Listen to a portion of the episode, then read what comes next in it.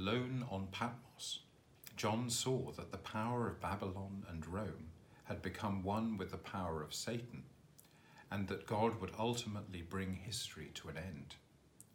And just as Christ had brought heaven and earth into perfect union, so at the end of time God would make a new heaven and a new earth in which to dwell with humanity forever.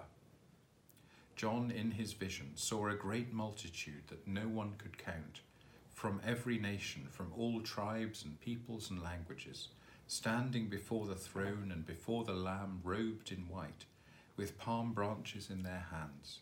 They cried out in a loud voice Salvation belongs to our God who is seated on the throne and to the Lamb. And all the angels stood around the throne and around the elders and the four living creatures. And they fell on their faces before the throne and worshipped God, singing, Blessing and glory and wisdom and thanksgiving and honour and power and might be to our God for ever and ever. Here's a setting of one of the great visions by C.V. Stanford.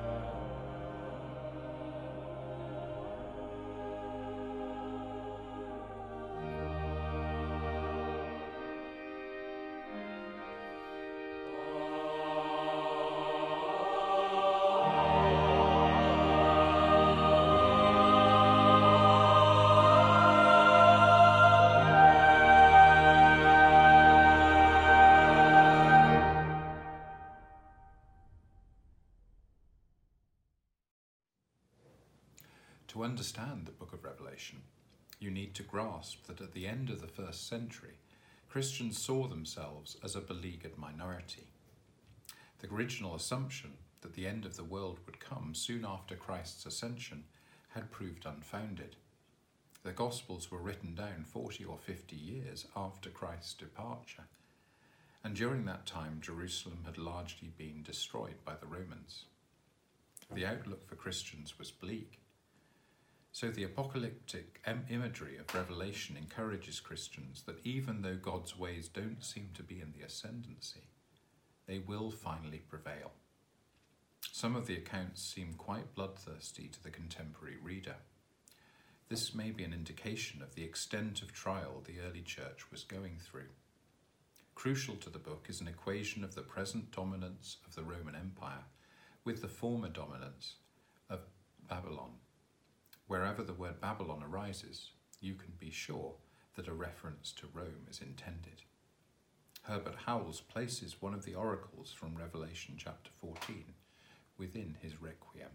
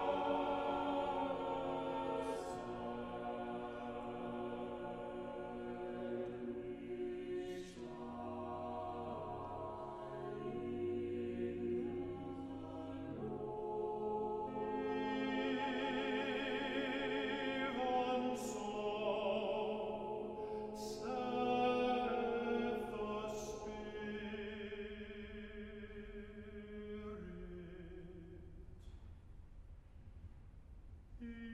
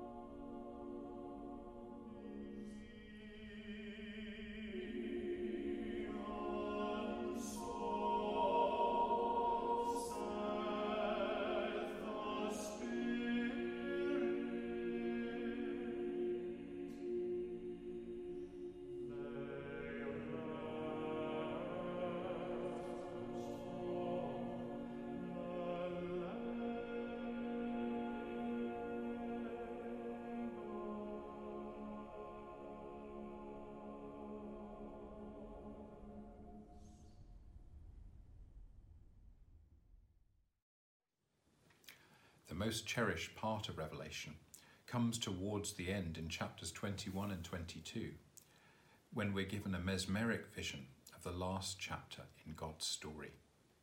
John sees a new heaven and a new earth. For the first heaven and the first earth had passed away, and the sea was no more, and he saw the holy city, the new Jerusalem, coming down out of heaven from God, prepared as a bride adorned for her husband. Then the angel shows John the river of the water of life, bright as crystal, flowing from the throne of God and of the Lamb, through the middle of the street of the city. On either side of the river is the tree of life with its twelve kinds of fruit, and the leaves of the tree are for the healing of the nations. James Whitbourn portrays this moment in this contemporary setting.